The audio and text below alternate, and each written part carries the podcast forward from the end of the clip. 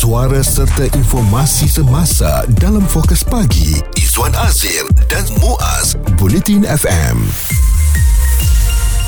Izwan nak ingatkan anda jangan terlepas ya pada hari ini pukul 11 pagi satu lagi sesi masterclass Bulletin FM akan dianjurkan. Anda boleh view secara live di Facebook Bulletin FM bermula pukul 11 pagi. Haiza akan uh, mengacarakannya dan membawa tiga tetamu termasuk Datuk Roshamno kita ada Datin Sri Azliana dan juga Mila Jirin untuk memperkatakan tentang wanita dan perniagaan. Temu janji anda untuk masterclass secara secara percuma di Facebook uh, Bulletin FM pukul 11 pagi nanti. Tetapi dalam jam ini, kita nak berikan tumpuan kepada isu semasa ni.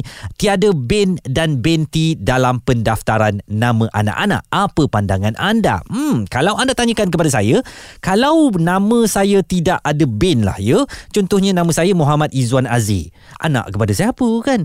Oh, jadi bila tak ada bin tu, dia ni datang daripada mana? Saya punya pendapat sebagai generasi X X lah orang yang konservatif. Um, saya rasa uh, kita bagaikan tak menghargai pula bahawa kita ini sebenarnya hadir daripada kedua orang tua kita ya, dan uh, betapa kita tak mengenang bagaimana orang tua kita tu uh, dah membesarkan kita daripada baby sampailah uh, habis tanggungjawab mereka kan. Jadi saya bangga selalu untuk membawa nama ayah saya Muhammad Izzuan Azir bin Muhammad Saleh. Cumanya apabila saya mengambil seorang anak angkat baru-baru ini yang saya namakannya Muhammad Edrizal Yusof, saya sebenarnya terlikin nak letak bin saya sebab menunjukkan anak angkat itu milik saya tetapi bagaimanapun secara syariahnya ia tidak dibenarkan kerana ia bukan daripada nasab keluarga saya dan ianya um, sekarang ini menurut polisinya tak payah pakai bin dah. Tak payah nak letak nama Asmaul Husna dan sebagainya. Uh, cuma namanya sahaja sudah mencukupi. Jadi jadi saya sudah mula terbiasa bahawa era sekarang membenarkan anak-anak sama ada memang anak-anak daripada biologi kita yang dikandungkan isteri kita lahir ataupun anak angkat mereka tidak perlu memakai bin atau binti tersendiri. Dan kami dapatkan pandangan orang ramai tentang isu ini. Ini antara uh, apa yang mereka perkatakan sama ada setuju atau tak setuju dengan pengguguran bin dan binti di Malaysia.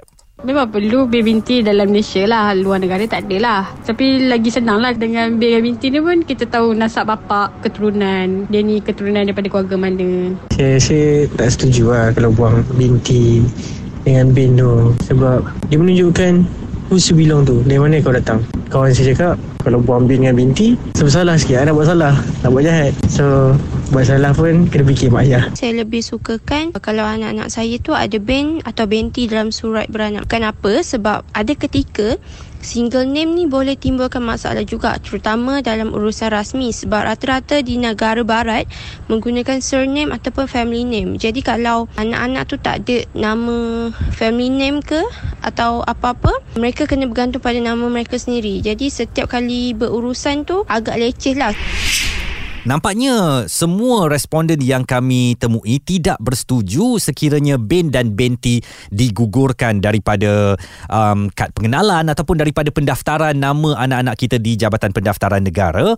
Uh, tetapi sekarangnya memang sudah menjadi trend untuk daftar anak-anak tanpa bin dan binti dan kata orang urusan itu lagi mudah ya.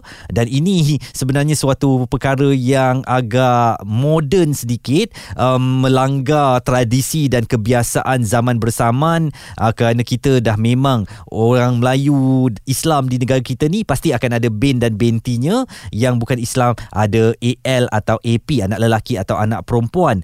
Tetapi nampaknya uh, JPN telah pun membenarkan untuk nama bapa tidak disertakan lagi dengan nama anak. Maknanya dalam IC tu boleh stand alone nama anak saja uh, katalah nama anak kita Ahmad Ahmad Naufal ah, maka Ahmad Naufal sahajalah tak perlu bin Ahmad Syakirin sebagai contoh ya.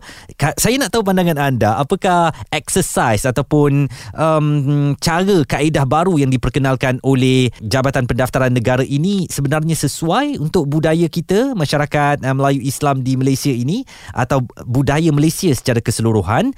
Apakah awak bersetuju sekiranya bin dan binti ini digugurkan atau awak kata lebih baik saja ianya dikekalkan supaya kita tahu anak ini milik siapa. Isu terkini dan berita semasa hanya bersama Izwan Azir dan Muaz Bulletin FM. Assalamualaikum. Nama saya Muhammad Izwan Azir bin Muhad Saleh. Maknanya awak tahu yang sedang bercakap kepada awak ni namanya Izwan Azir, anak kepada Cik Saleh.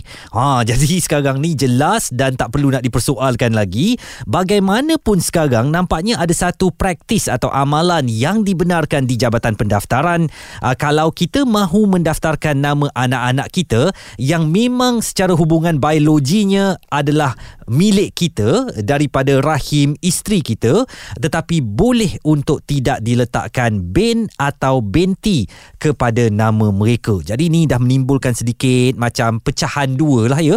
Ada yang bersetuju katanya bagus juga anak tu tak bawa nama mak bapak tetapi yang bersifat konservatif mereka kata kenapa ini boleh berlaku dan bagaimana kita nak tentukan nasab anak berkenaan kalau tiada nama bapanya sekali dilibatkan. Dan uh, mungkin kita perlu dapatkan penjelasan uh, daripada aspek uh, syariah dan daripada aspek agama bagaimana hal ini boleh berlaku. Kita nak bersama dengan ketua penolong mufti penyelidikan uh, di pejabat mufti wilayah persekutuan uh, Dr Said uh, Syarizan. Uh, ulasan ringkas daripada pihak pejabat mufti wilayah persekutuan mengenai trend ibu bapa sekarang yang tidak meletakkan bin atau binti dalam pendaftaran anak mereka secara syariahnya doktor apakah ini dibenarkan? Dari perspektif ten- Islam tentang uh, menamakan anak uh-huh. uh, sama ada letak bin atau binti ini. Pertama uh, tak letak bin atau binti ini satu bu- satu perkara yang bukan salah di sisi syariat. Hmm. Maksudnya boleh. Ya dan kalau meletakkan bin dan binti itu itu lebih digalakkan hmm kerana apa kalau kita lihat dalam buku-buku sejarah kitab-kitab uh, hatta dalam kitab hadis sekalipun hmm memang kita lihat uh, ulama salafus saleh mereka memang letak bin. Uh, kalau yang perempuan tu ibnah ataupun pin, pintu. Uh, dia jadi satu benda yang baik dan uh, sebagai satu penguat nasab seseorang. Mm. Jadi bin dan binti itu uh, dia sebenarnya sangat menepati dengan maqasid syariah itu sendiri. hmm Iaitu agama dia diturunkan untuk menjaga nasab seseorang dan mensabitkan nasab seseorang. betul Maka bila meletak bin dan binti ni maka memang jelas kita ni anak kepada bapa kita uh, apa uh, anak apa dan ialah uh, anak kepada ibu kita hmm dan cucu kepada keturunan kita datuk kita dan sebagainya. hmm Jadi ia sangat digalakkan tapi dalam segi hukum kalaulah dia tak nak letak bin dan binti perkara itu tidak dikira berdosa dan sebagainya cuma dia boleh menjadi haram kalau dia melibatkan penipuan. hmm Uh, sebagai contoh anak angkat. Hmm. Anak angkat contohnya kalau ada lelaki, lelaki tu namanya Fahmi. hmm Fahmi Reza. Ha. Hmm. Fahmi Reza. Tapi dulu dia Fahmi Reza. Sedangkan uh, dia dia seolah-olah nak menisbahkan Reza tu dia. hmm Bapa angkat tu Reza. Jadi uh, seolah-olah uh, nanti kalau anak tu tengok oh Reza ada bapa dia. Rupanya dia ni adalah memang anak kepada bapanya. Tapi sebenarnya itu penipuan. hmm Uh, dan bila orang tengok nama tu Fahmi Reza, oh dia ni anak Reza sedangkan Reza itu adalah namanya bapa angkat. sendiri ha ah ah nama ah, namanya sendiri. hmm Ah, jadi dia kata dia tambah nama dia sebagai nama kedua anaknya. Oh, okey. Jadi kalau Ah. macam tu doktor, saya bawakan kes saya tersendiri. Yang mana saya memiliki seorang anak angkat. Saya beri Okey. namanya Muhammad Edrizal Yusof. Tetapi Okey. apabila dia berusia 2 tahun nanti saya diberitahu bahawa saya boleh menukar namanya uh, kembali dan saya nak meletakkan namanya Muhammad Edrizal Yusof Izwan dengan uh, beranggapan bahawa Izwan itu adalah namanya sendiri dan bukan nama saya. Uh, tetapi seolah-olah nak menunjukkan bahawa beliau uh, anak itu dijaga oleh saya. Apakah ini suatu yang dibolehkan? Uh, dalam Islam boleh tetapi kena letak perkataan maula. Maulah. Muhammad is uh, Muhammad Yusuf Ha? Maula Izwan. Ah. Kalau letak Muhammad Yusuf Izwan itu jelas uh, dalam bentuk penipuan Okey. yang mengelirukan masyarakat dan ia boleh uh, menyebabkan masyarakat tertipu Mhm. Uh, dan unsur-unsur penipuan ini jelas memang diharamkan oleh syarak. Okey. Uh, d- Ah. dan kalau um, apakah akan berlaku sebarang komplikasi kelak ya? Ini uh, ber- bercerita tentang uh, bin dan binti yang boleh digugurkan tadi. Sekiranya Ya. anak dan individu ini tidak mempunyai bin atau binti, apakah boleh berlaku apa-apa komplikasi um, dari dari pelbagai sudut um, undang-undang dan sebagainya doktor? Baik, undang-undang itu kita boleh serahkan pada pakar undang-undang sivil tapi dari segi sudut syariah uh, seperti mana saya katakan tadi bin dan binti ini bukan satu benda yang wajib. Mhm. Kalau tak nak letak binti dan bin pun tak apa asalkan tidak ada unsur penipuan. Hmm. Uh, contoh dia kata Muhammad Fahmi Fahmi Yusof. Hmm. Uh, dia tak letak bin dan Yusof tu memang bapa dia. Hmm. Ah ini tidak menjadi masalah memang ya uh, kalau keliru pun dia tetap anak kepada Yusuf Oh, dan tidak contohnya ada penipuan. Kalau nama saya Ah. sendiri Muhammad Izzuan Azir Saleh sebagai contoh. Ah, ya, betul. maknanya Saleh Ah, itu memang bapa saya tapi tak Ah, letak betul. perkataan bin tu tak mengapa ya. Ah tidak mengapa dari segi Ah, sejarah. Ah, okey. dan dari segi hukum uh, apa dari segi sudut nasabnya, dari segi sudut harta pusakanya, Mm-mm. dia tidak memberi kesan apa-apa. Baik. Namun kalau tanpa meletakkan bin Mm-mm. itu untuk mengelirukan masyarakat dan didisbahkan kepada bapa angkat, ah, ini jelas penipuan dan dia tidak apa memberi memberi apa-apa kesan terhadap pewarisan hukum uh, harta warisan ataupun harta faraid dan seumpamanya. Fokus pagi Izwan Azir dan Muaz komited memberikan anda berita dan info terkini Bulletin FM. Tiada bin dan binti dalam pendaftaran nama anak-anak kita bagaikan satu trend sekarang yang mengambil tempat terutamanya di kalangan masyarakat Melayu Islam. Dan saya masih lagi bersama dengan Ketua Penolong Mufti Penyelidikan di Pejabat Mufti Wilayah Persekutuan Dr. Said uh, Syarizan. Doktor, uh, kita nak bercakap tentang soal harta pusaka ni ya. Bagaimana kita nak membahagikan faraid dan sebagainya apabila orang tua meninggal dan apabila nama kita yang sejak didaftarkan ketika lahir itu tidak memiliki nama orang tua kita. Bagaimanakah Hmm. proses ini akan menjadi rumit nanti? Baik, uh, zaman sekarang ni zaman kita ada hitam putih ya Mhm. ataupun zaman kita berdokumentasi. Kalau zaman dulu tu macam mana nak nisbahkan anak tu pada bapa Hmm. uh, dari segi sudut uh, dalam keluarga tu memang dia tahu itu adalah adik-beradik dia ataupun anaknya ataupun Hmm. masyarakat sekeliling jiran mengetahui itu adalah anak fulan bin fulan. Hmm. Uh, jadi zaman sekarang ni mungkin berlaku kesilapan ataupun uh, tidak diraftarkan nama bapa kepada anak itu Mhm. maka selepas kematian uh, si mati maka dia meninggalkan harta timbul pertikaian uh, hanya disebabkan dalam uh, surat beranaknya tidak berbinkan bapanya. Hmm. Uh, jadi dalam hal ini kita bukan melihat pada dokumen saja tetapi kita lihat fakta yang sebenar. Hmm. Uh, kalau kita lihat memang adik-beradik dia memang tahu itulah adik dia dilahirkan oleh ibunya dan hasil benih bapanya maka itu adiknya. Walaupun tidak ada nama di dalam uh, dokumen Hmm. sebab pensabitan nasab itu adalah fakta sebenar yang memang diperakui.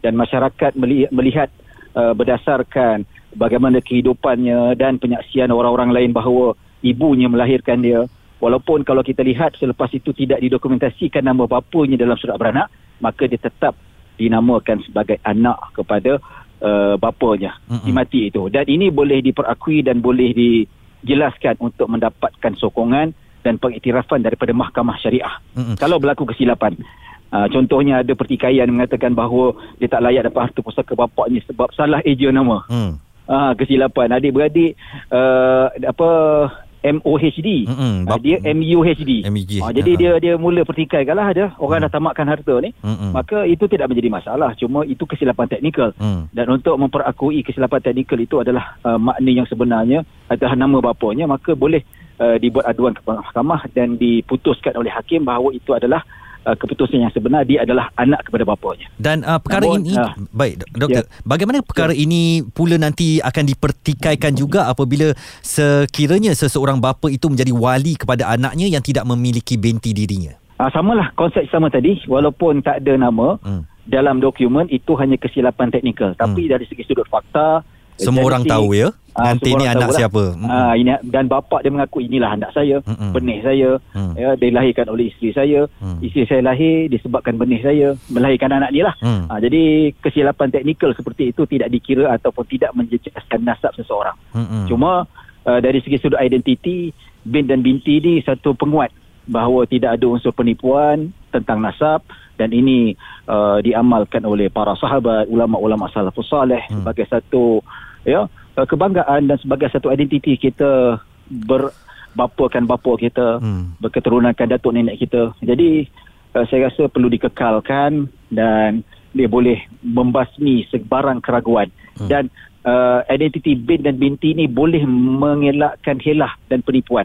Hmm. uh, macam contoh tadilah Fahmi Reza namanya Hmm. Fahmi Reza seolah-olah dia nak pamer kepada masyarakat dia adalah anak kepada Reza Hmm. Uh, sedangkan Reza itu adalah nama kedua anak Hmm. uh, jadi ini unsur penipuan maka adanya bin dan binti ini boleh mengelakkan unsur-unsur penipuan seperti ini Dan saya fikir kalau Ah. adanya bin dan binti ni banyak masalah boleh dikurangkan ya doktor? Betul. Lebih-lebih lagi zaman hidup uh, seksual songsang ni LGBTQ dan Mhm. seumpamanya Mm-mm. uh, bin dan binti ni boleh uh, menetapkan identiti seseorang Hmm. kalau dibuang dan bin dan binti ini ini satu ya kalau mereka yang menghadapi penyakit kecelaruan gender Hmm. uh, kan jadi dia sukalah Hmm. sebab tak ada bin dan binti sebab ada bin dan binti ni boleh membezakan antara gender Hmm. bin lelaki binti ada perempuan jadi uh, bagus sebenarnya diteruskan bin dan binti ni Ring, ringkas saja bagaimana pandangan doktor kepada um, pendapat sesetengah yang uh, katanya lebih baik tak ada bin dan binti sebab apa dosa yang aku nak buat sekalipun aku tak akan malukan orang tua aku. Wah, dia uh, tidak kira maksudnya malu ataupun tidak itu belakang cerita Hmm. tetapi uh, dari segi sudut maruah Hmm. uh, maruah kita ni Hmm. uh, walau bagaimanapun tak ada bin dan binti itu tidak ada beza sekalipun kita tetap membawa nama anak kepada bapa kita Mm-mm. anak kepada ibu kita Betul. uh, iaitu susu galur kepada keturunan kita Mm-mm. uh, ya dan yang paling penting uh, tak lihat pada keturunan tak lihat pada bapa tetapi kita sebagai muslim Hmm.